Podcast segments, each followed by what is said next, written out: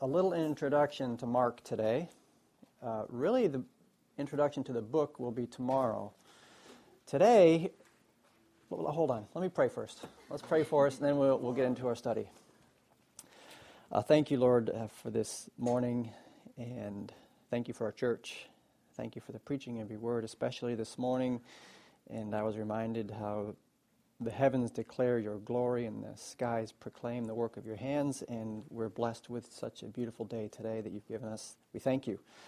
And we pray this next hour that you would bless our fellowship together and bless our fellowship around your word.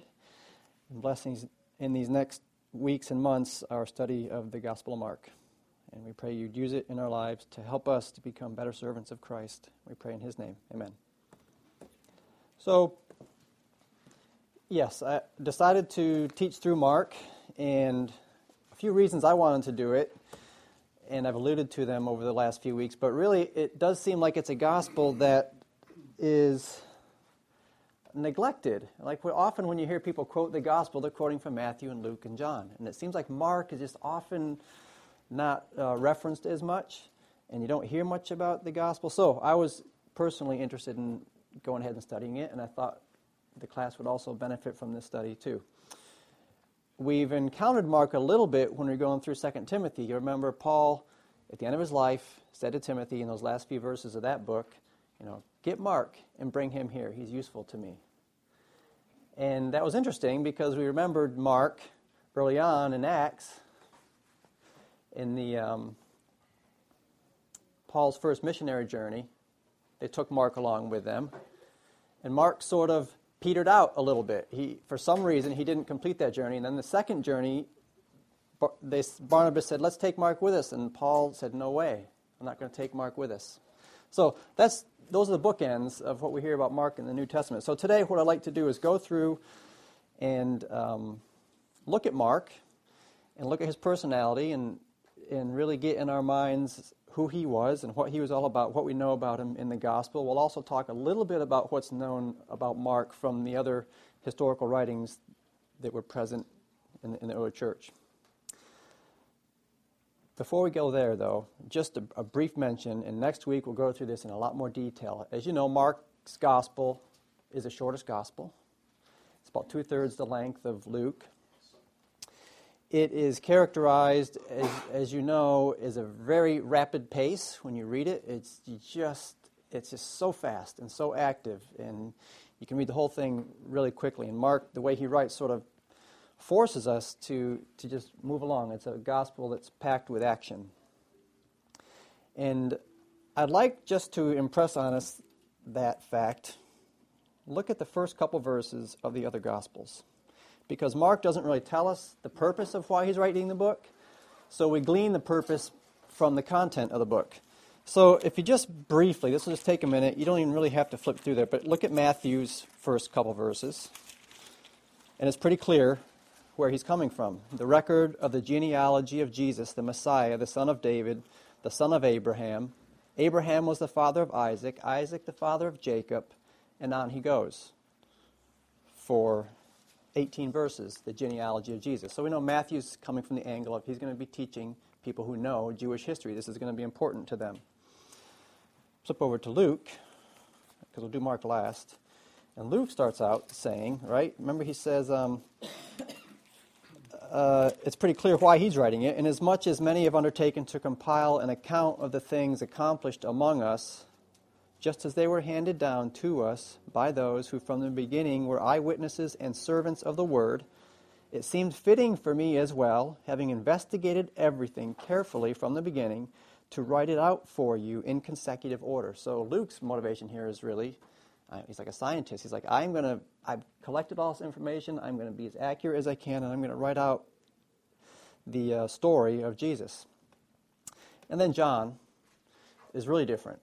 Right? In the beginning was the Word, and the Word was with God, and the Word was God. So he takes a real, backs up a lot. You know, even before the world began, Jesus was here, and he was the Word. So, and he tells us actually the purpose of his writing at the end of his book.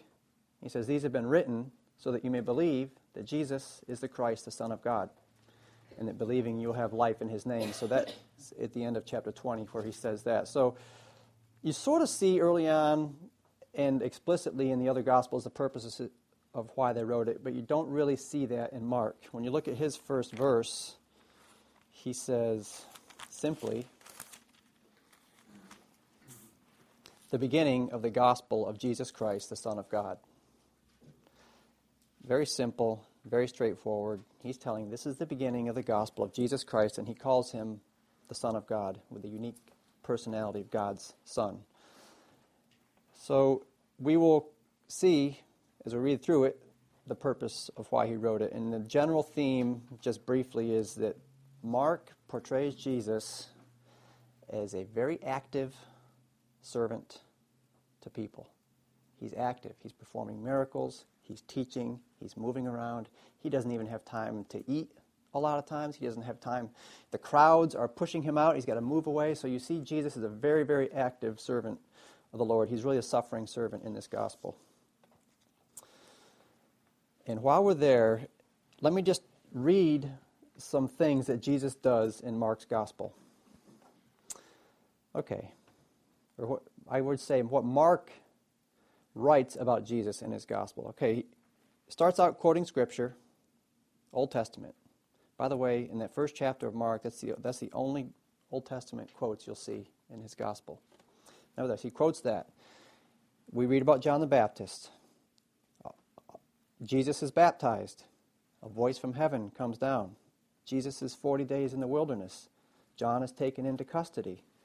Jesus calls Peter, Andrew, James, and John. Jesus teaches in Capernaum. He teaches in the synagogue. He calls out an evil spirit. He heals Peter's mother in law. He heals the crowds. He casts out demons. He's overrun by the crowds. Jesus preaches throughout Galilee. He casts out more demons. He heals a leper. And then he's overwhelmed by crowds some more. All of that is in the first chapter of Mark. All those things are in Mark's first chapter. So I'm just impressing on you how action packed uh, this gospel is. There's no nativity scene in, there's no nativity account in this gospel. Come on up, guys. We got to make a couple seats here. Maybe. Yeah. Come on in. Welcome. So, I, so we that's a brief, brief, brief overview. We're going to revisit this next week, but you, you, just get the sense of how Mark is a much different gospel than the other gospels in the, the style and the pace. He also will show us a lot of vivid details, which is interesting because we'll get into this in a few minutes. Mark was probably not an eyewitness of these events. He was not one of the apostles mentioned in the gospel. Mark's name isn't mentioned in any of the gospels. Matthew, Mark, or Luke, or John, his name's not mentioned. So if he was around, he would have been very peripheral. So nevertheless, he, he um, does have a really vivid description of a lot of events of Jesus' life. And unlike the other Gospels, or maybe more so than the other Gospels, he uh, tells us a lot of Jesus' emotions.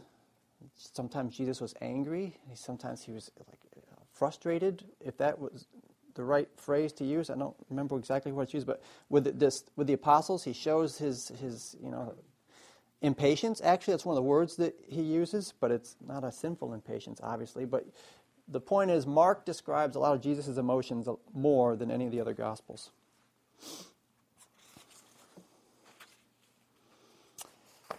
He also has a, I guess I would say, a less flattering view of the apostles.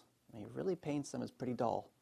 And you read even toward the end of the gospel, they're asking some simple questions that you're like, you've seen him feed 5,000, then you saw him feed 4,000, and they're still, you know, worrying about eating food. And so you, he really paints the apostles as, as human and, and pretty dull. And the last thing I'll just mention, when you read through Mark's gospel, if you were to read through it this week, you would see that his he's almost blunt, actually, with some of the phraseology he uses and the way he his speech is direct, it's real simple, it's straightforward, and sometimes it's, it's almost even blunt. So we will see all that in the next few weeks and months as we, we go through the book. But the bottom line, I'll just reiterate what you do see mostly is Jesus is the miracle worker. He's very busy. He's a son of God. He's a suffering servant. Okay. What I'd like to do now is just, oh, by the way, one last thing, and we'll, we'll talk about this next week. I have to touch on it because it's interesting to me, and I think it does inform us. You know, there's controversy about which gospel was written first Matthew or Mark or Luke or John. And the contemporary idea is mostly that which one was first? Mark, Mark right. That Mark was written first, and the other two synoptic gospels, Matthew and Luke, sort of used it as, as a template to write their gospels. And then Matthew sort of amplified his gospel to accommodate his audience, and Luke did a little more research. And, but the point is, they, the modern thinking, for the most part, is Mark was written first. Uh, I don't think so at all, based on the research I've done. And there's a whole other school of thought which is consistent with what the entire church thought up until about the last 150 years. Clearly, Matthew is written first.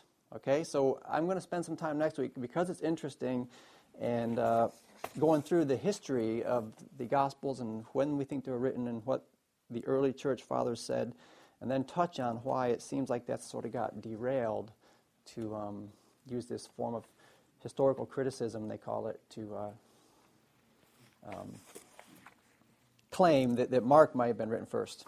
So we'll, we'll do that next week. Entree, I guess if we can get some chairs. There's one up front here if there's a single. Well, that disturbed you. Uh, that's from my. Mm-hmm. Mm-hmm. Thank you.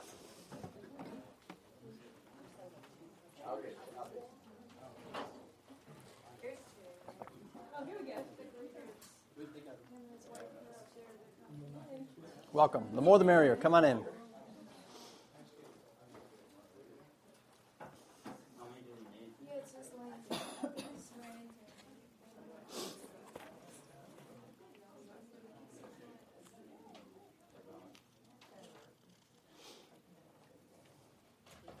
So, so for today, we'll spend time talking about Mark and next week address some of these other issues. And even next week, we will talk about, well, who actually wrote the Gospel of Mark, who, who, who Mark, some of the uh, historical evidence of his writing. So, like the other Gospels, Mark doesn't say in his Gospel that he wrote it. Okay?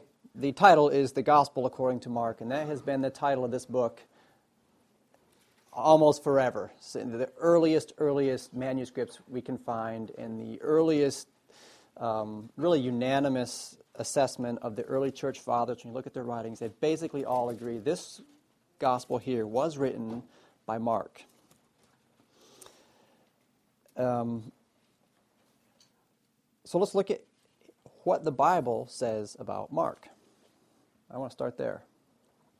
And the first place we see him, and if you, you're going to like keep your finger in Mark, but also flip over to Acts, because we're going to flip through several different chapters in Acts, starting in chapter 12.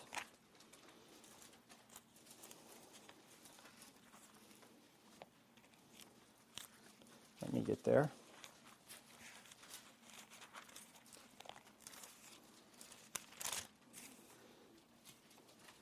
And I'm just, for your help and mine too, I'm going to put up basic dates, approximate dates of when these things happened. Sometimes I read through Acts, and I just get in my mind the idea that this all sort of happened within a couple years, right? Not so. I mean, we're talking 15 or 20 years, the course of Acts, right? Paul wrote 2 Timothy probably around the year 60 64, 65, somewhere in that range. And Acts, probably the first account of Acts at Pentecost or Jesus' resurrection is going to be the year what? 34. So you're talking 30 years that Acts covers. So anyway, Acts 12. 12, 12. This is going to be about, again, I'm going to approximately 44 AD.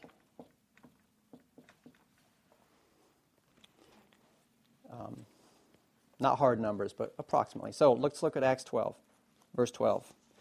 And this is just after Peter is arrested And Herod had just killed James, and he saw that the Jews liked that, so he thought he would be harsh to some other Christians, and he imprisoned Peter.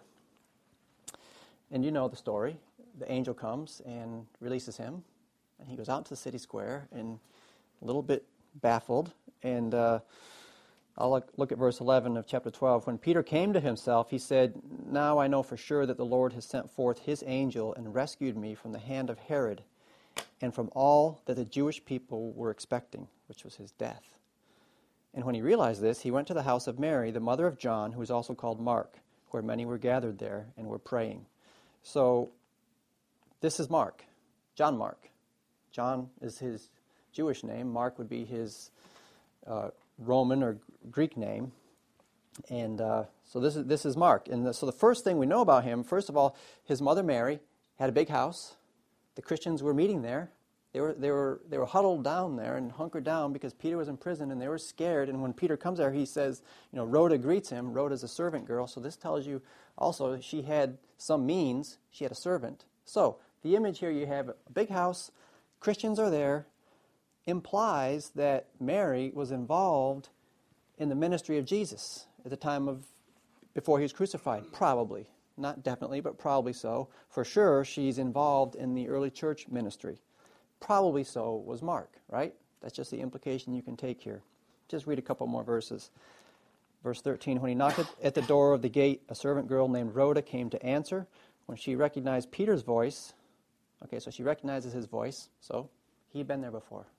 Again, um, validating this idea that this was early church meeting in her house. Because of her joy, she did not open the gate, but ran in and announced that Peter was standing in front of the gate. Okay, so there's the first we know of Mark. Probably was a young man at this point, maybe really young, which is why maybe we don't read about him in the Gospels. Maybe he was just a little kid at that time. Okay, the next we read about Peter is in that same chapter.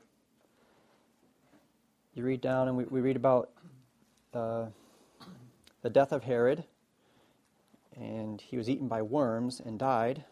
That's strange. But anyway, and then in verse 24 of chapter 12, it says, But the word of the Lord continued to grow and to be multiplied. And Barnabas and Saul returned from Jerusalem when they had fulfilled their mission. This was a mission to take some food to the poor Jewish churches. And it says, taking along with them John, who is also called Mark. Okay, so Mark was a son of Mary, probably involved somewhat in the early church. Also, Barnabas and Saul took him to be a helper to them.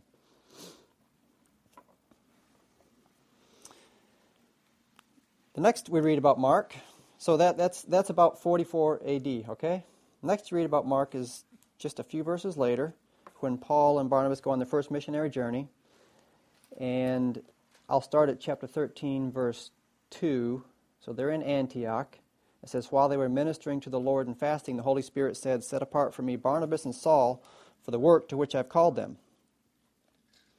Then, when they'd fasted and prayed and laid their hands on them, they sent them away. So, being sent out by the Holy Spirit, they went down to Seleucia, and from there they sailed to Cyprus. When they reached Salamis, they began to proclaim the word of God in the synagogues of the Jews, and they also had John as their helper. We'll come back to these verses a little bit later, but this reinforces this idea of him being a helper, right? In the earlier verse, he was taken along to help them, and here they're taking him along as their helper or as their servant.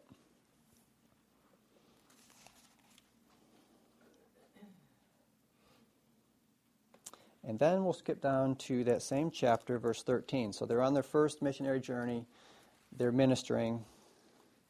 And in verse 13 of that same chapter, now Paul and his companions put out to sea from Paphos and came to Perga in Pamphylia, but John left them and returned to Jerusalem. And that's all you hear about it right here. In one verse, John left them. Have no idea why he left them here. Maybe he was sick, maybe he was tired, maybe it was too much work for him. Don't know. But, but John didn't finish uh, with Paul and Barnabas in that first missionary journey. Now, this is probably about Acts 13. Acts 13. 3. This is probably about 48 AD. So four years may have transpired between those two events.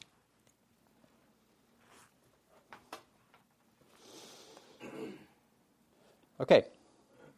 The next we read about Mark, and bear with me here, we'll, we'll, we'll conclude some of this detail in a minute, but next we hear about Mark is in Acts chapter 15, when um, this is just after the Council at Jerusalem, and Barnabas and Paul are going to launch their second missionary journey. And I think I will start reading at verse 36.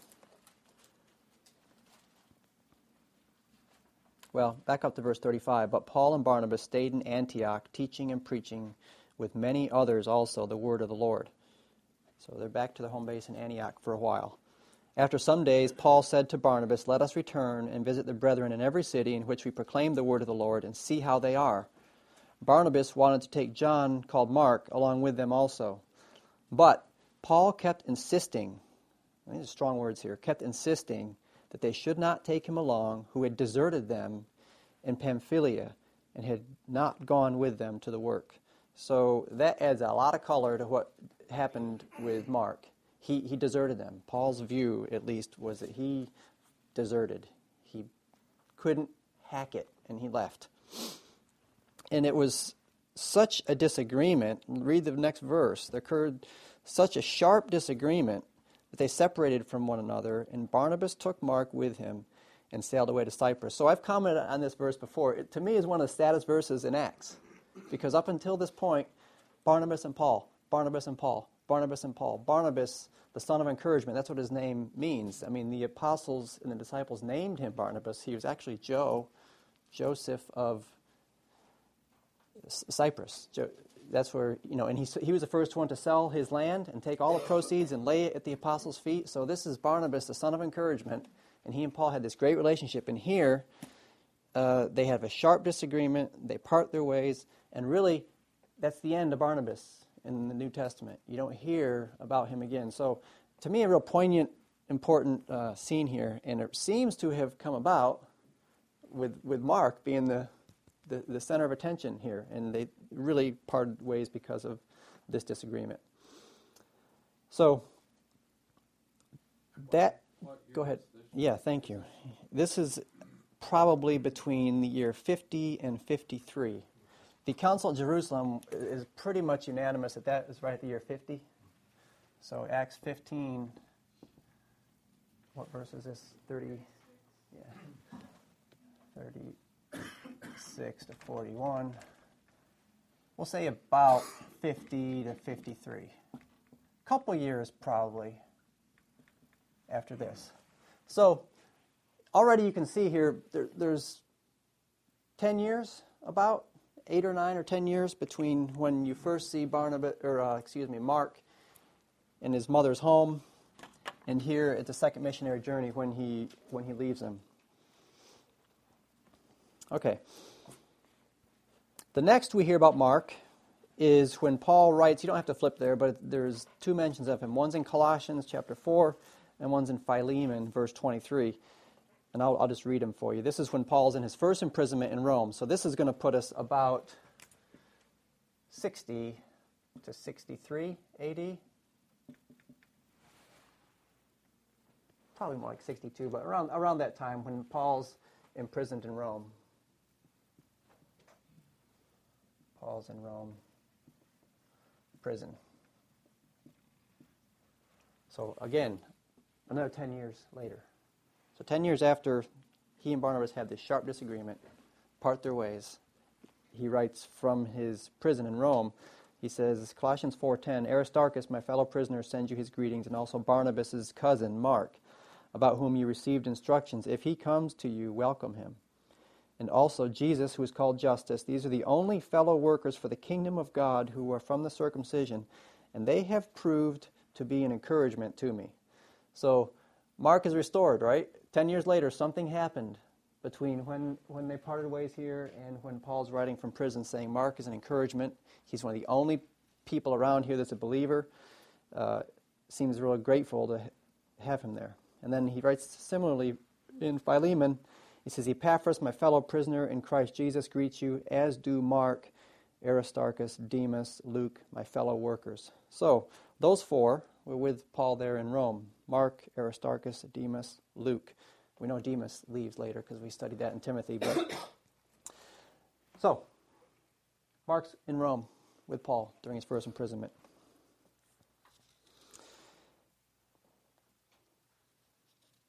Okay. That's all we know from the New Testament about Mark. The uh, secular writings tell us that, um, we'll get into this next week quite a bit when we talk about the um, when Mark was probably written. Uh, in fact, if you don't mind, let me just read one of these quotes from Papias or Papias. I don't know. Does anyone know how to pronounce this early church father's name? Papias, yeah. So Papias was uh, around about the year 100, between like 75 and 140 or so, and he was an early church. Actually, he, he was taught by John the Apostle. He knew, he knew John, and was a contemporary of his. And um, here's a quote from one of his writings by Eusebius, who was a historian about 100 years or more later. This is, but the, he's quoting Papias, and this is what Papias writes. He said, And the elder, referring to John the elder, used to say this. So Papias says, John used to say this. Mark, having become Peter's having become Peter's interpreter, wrote accurately as many things as he remembered, not indeed in order of the things spoken and done by the Lord, for he neither heard the Lord. So Papias is saying, Mark wrote down what Peter was saying. Um, he didn't really do it in order because he never saw Jesus. He didn't hear Jesus speak. This is what Papias is saying. Papias is not scripture, okay? I don't want to imply that, but this is a really early historical account. But afterwards, as I said, he followed Peter, who used to give his teachings according to the needs of his hearers, but not as though he were making a connected account of the Lord's oracles. So uh, the sense here is Mark followed Peter Peter was preaching his sermons, and Mark started recording and writing down these things that he learned from Peter. He says, So then, Mark made no mistake in thus recording some of the things as he remembered them, for he made it his one concern not to omit anything of the things he heard, nor to falsify anything in them. We'll read more of this type of uh, accounting next week, but that's just an account validating that, that Mark wrote the gospel and gives us some insight, too, that he wrote the gospel based on what he heard from Peter. So it's possible, you know, somewhere in here, Paul or uh, Mark and Peter hooked up and ministered together. Whether Peter was traveling throughout, we don't know. You don't hear about Peter at all in Acts after chapter 15 either. So Peter's life is a little bit of a mystery, for sure, from the Bible's point of view, but even historically, what he actually did uh, during his years prior to when he was martyred. But assume, based on Papias' account, he spent some time with, um, with Mark. The next we hear about Mark in the Bible, I'm sorry, I didn't read these. I said I was done. I'm not done. The, yeah, sorry, I forgot these last two. They're very important, actually. Uh, one is familiar to you 2 Timothy 4. He says, Bring Mark. Remember at the very last end of his letter, he says, Bring Mark. And what does he say? He's very useful to me for service.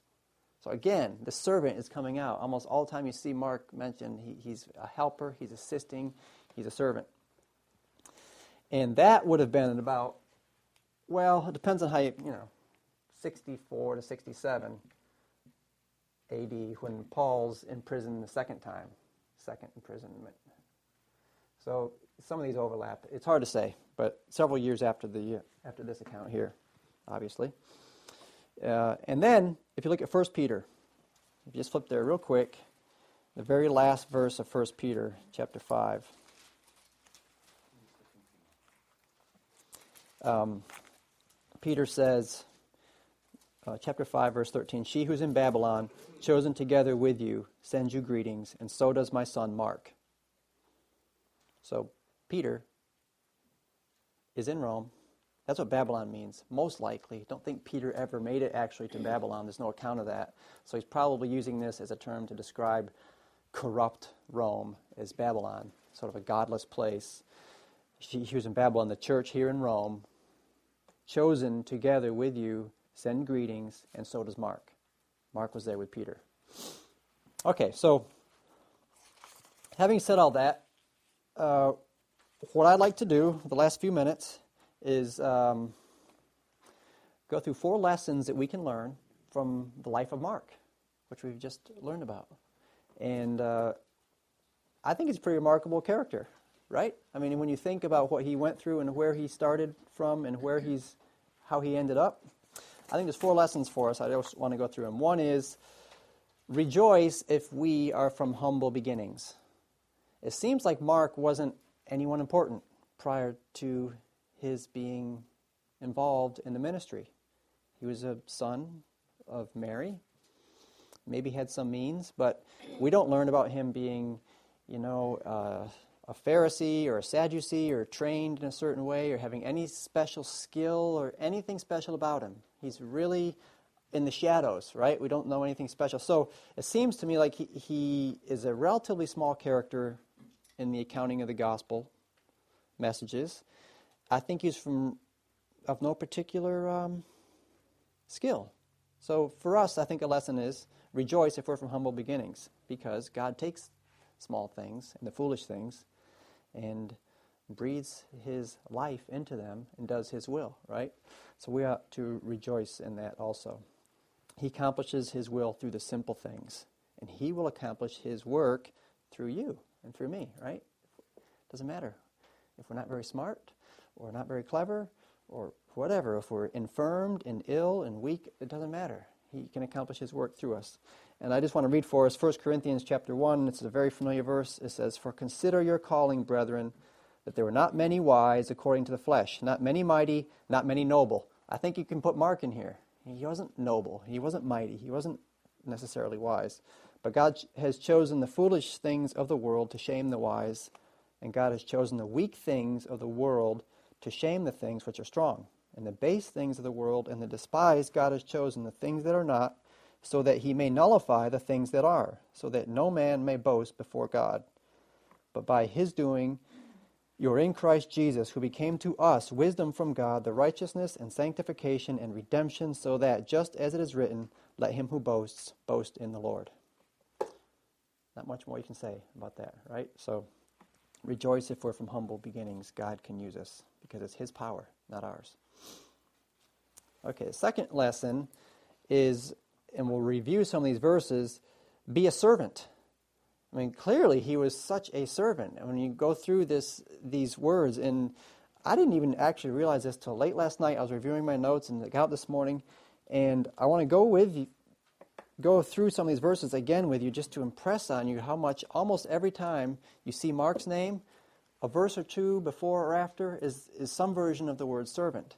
Kind of the analogy is with Judas. You know, every time you read Judas's name, betrayer every single time in the Bible. I mean, it's very clear that is his nature. He was a betrayer, a liar from the beginning. So it seems like similarly, or the opposite, Mark is, has this character of a servant. So if you look at, you don't have to go there. I'll just refresh your memory. Acts thirteen five, where he's called uh, a helper. In fact, excuse me, I do want to go there because I want to get these words just exactly right. Acts thirteen five. Yeah, if you have the ESV, I think it says assistant.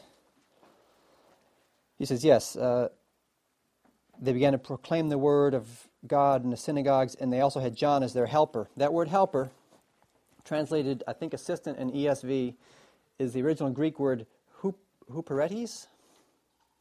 And it's often translated helper or assistant or minister. It's really referring to anyone that is subordinate underneath someone. So it's really a humble position underneath somebody else. Another person is directing them. And you see it a lot in the New Testament.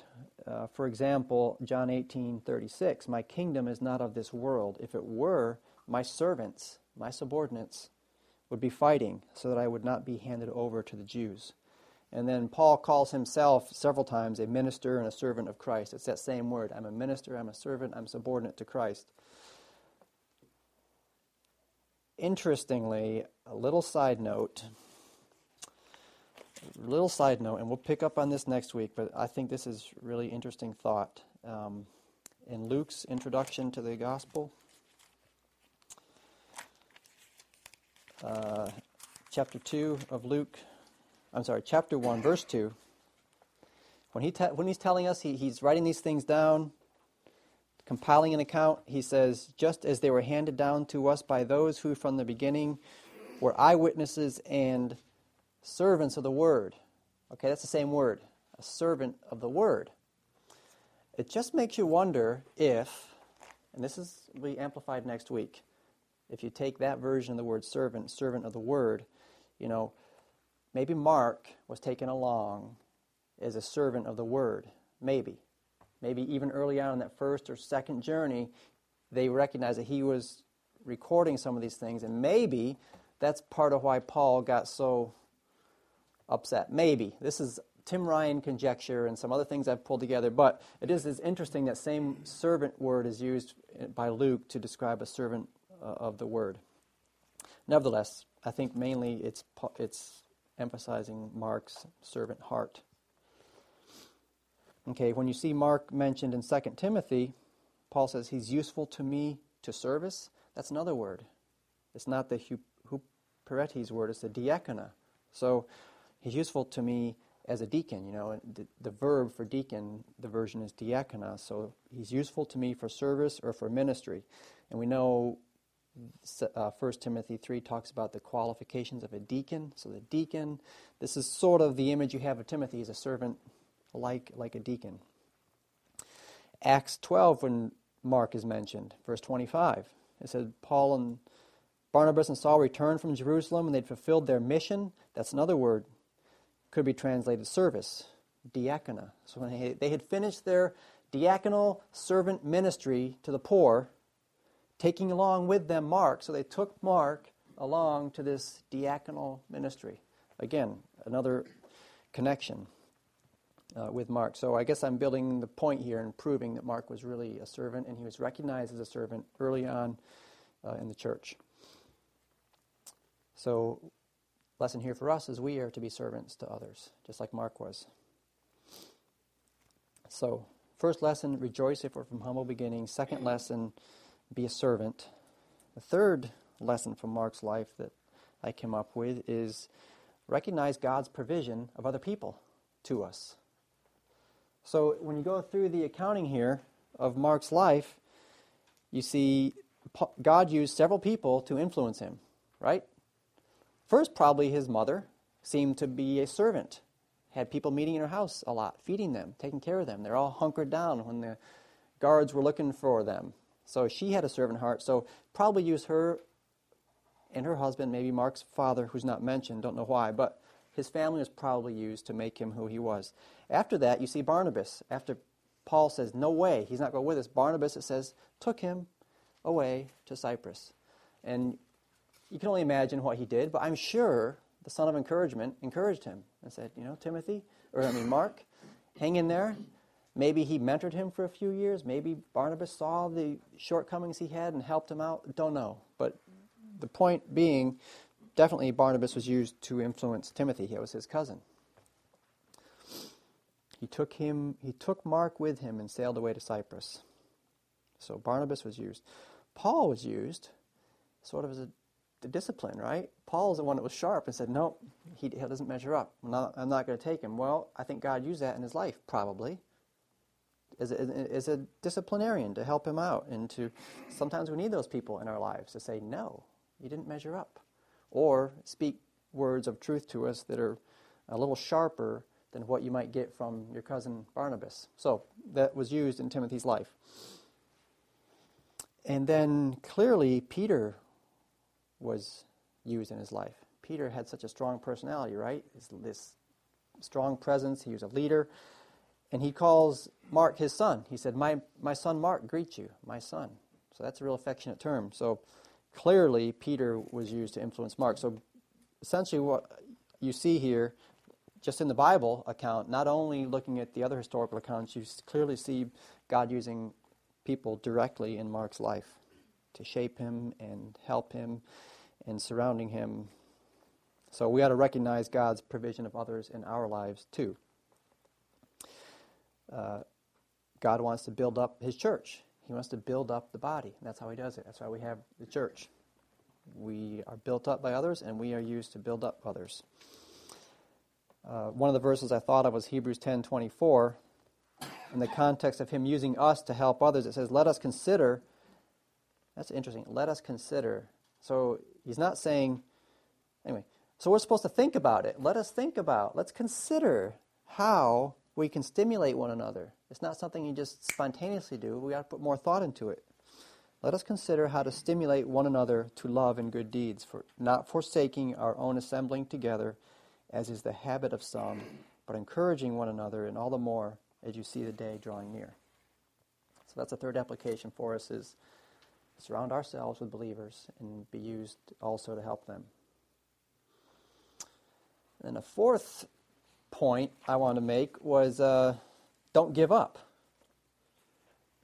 Uh, he had early failure, right? And look what happened.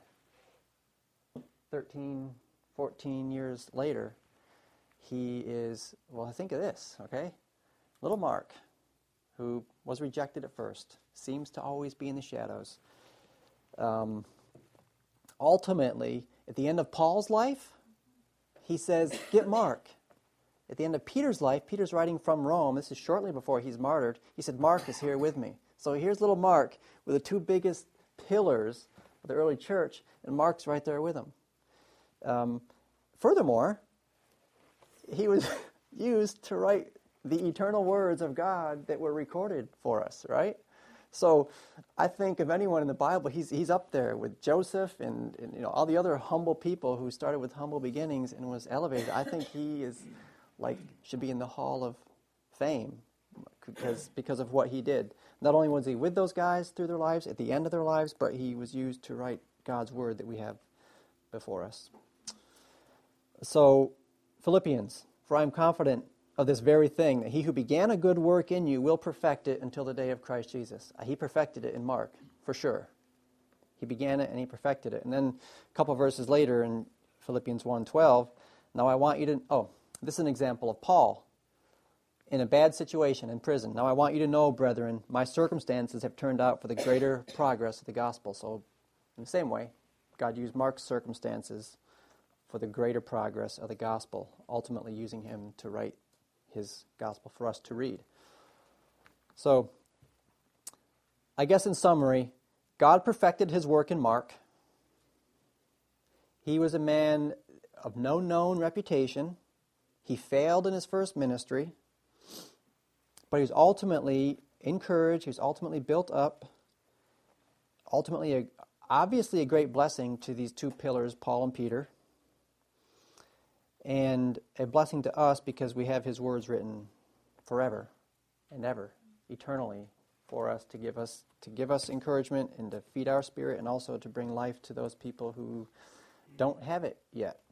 So I, th- I think he his personality is really neat, but mostly because of the way God used him um, in his life, and we'll learn a lot more about him actually when we read his gospel as we go through it over the next few weeks.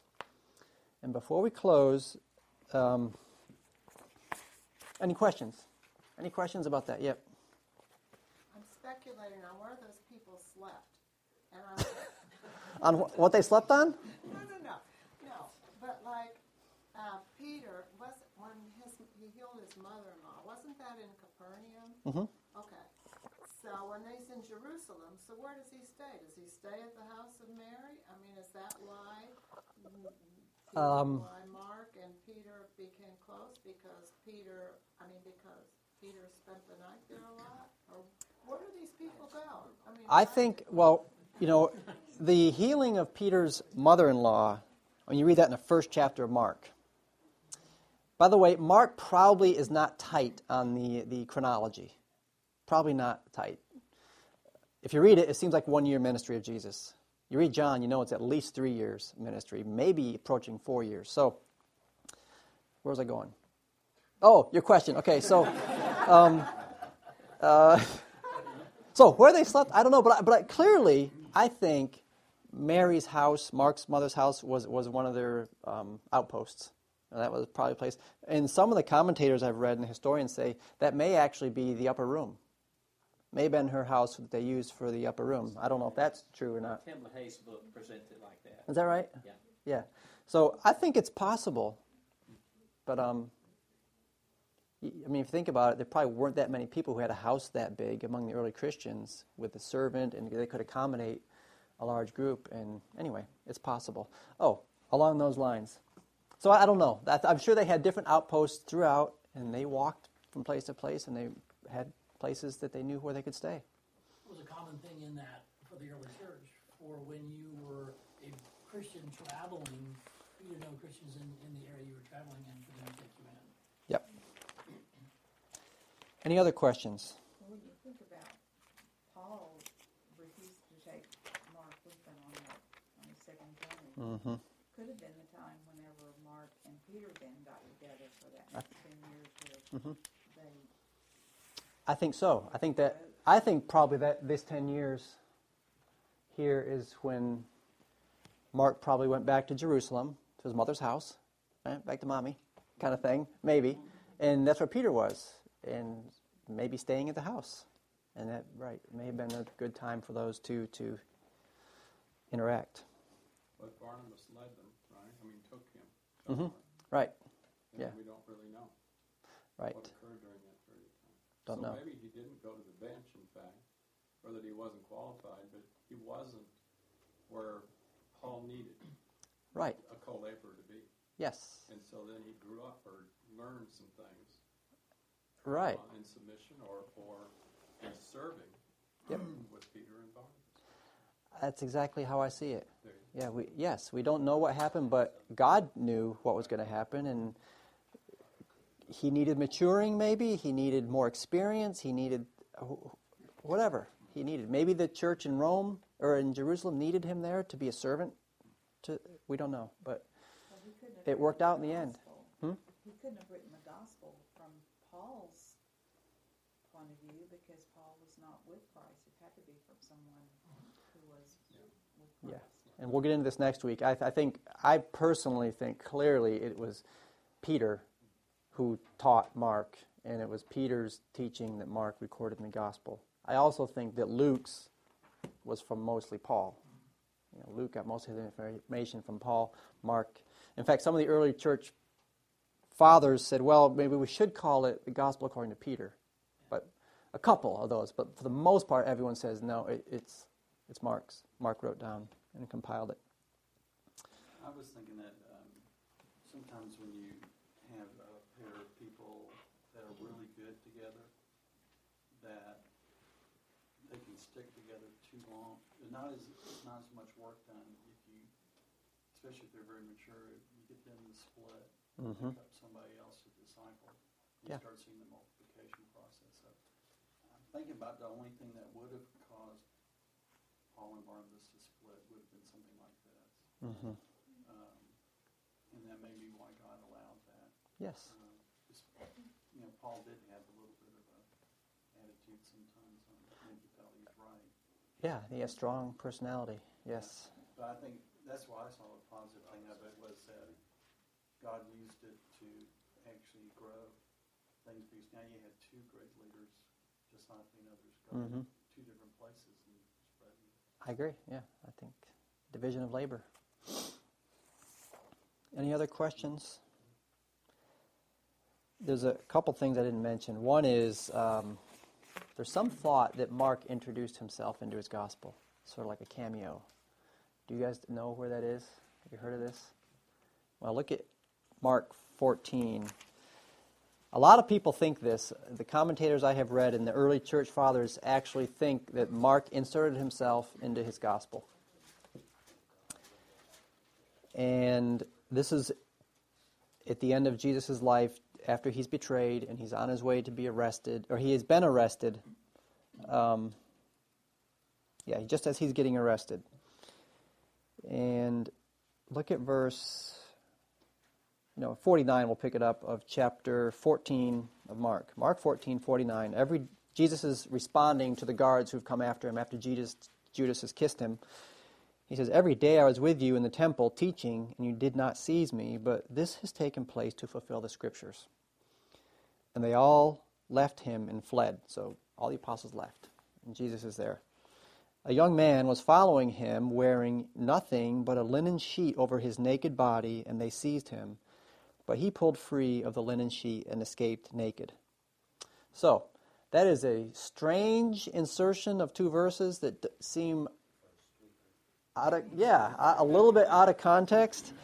Um, so a lot of people have said, well, that you know, if you think of the humility of it, this naked guy running away from the guards. It's a really humble, almost belittling uh, vision. So they think maybe Mark actually was near. This is another uh, evidence that maybe he was nearby. He was on the fringes of Jesus' message, and he knew about him, and his mother was sort of involved. And he, anyway, and so maybe he was awoken by the commotion and just kind of grabbed a sheet and ran out to see what was going on, and was snatched. And so that, that's a thought. It, no way can it be validated that this was Mark, but a lot of people think that. And then before we leave, just one other verse from Mark's Gospel. We'll pick up on this next week. This is the theme, really, of the Gospel. It's Mark 10, verses 43 and 45. It's really the theme of Mark. I'm sure it's a familiar verse to all of us. And this is after John and James are sort of arguing who's going to be the greatest. Um, I'll pick up at verse 42, actually. He said, Calling them to himself, Jesus said to them, You know that those who are recognized as rulers of the Gentiles lord it over them, and their great men exercise authority over them. But it is not this way among you, but whoever wishes to become great among you shall be your servant and whoever wishes to be first among you shall be slave of all. For even the Son of Man, by the way, that's the phrase used a lot in this gospel, Son of Man. That's how Mark identifies him. For even the Son of Man did not come to be served, but to serve, give his life a ransom for many. That's sort of the theme of the book. Mark 10, 43 and 45. Any questions? I think it helps us. It helped me a lot to really sort of dig into who Mark was and how God used him and see where he came from and where he ended up. And uh, I hope it'll bless us as we go through the study. Okay, thank you. We'll see you next week.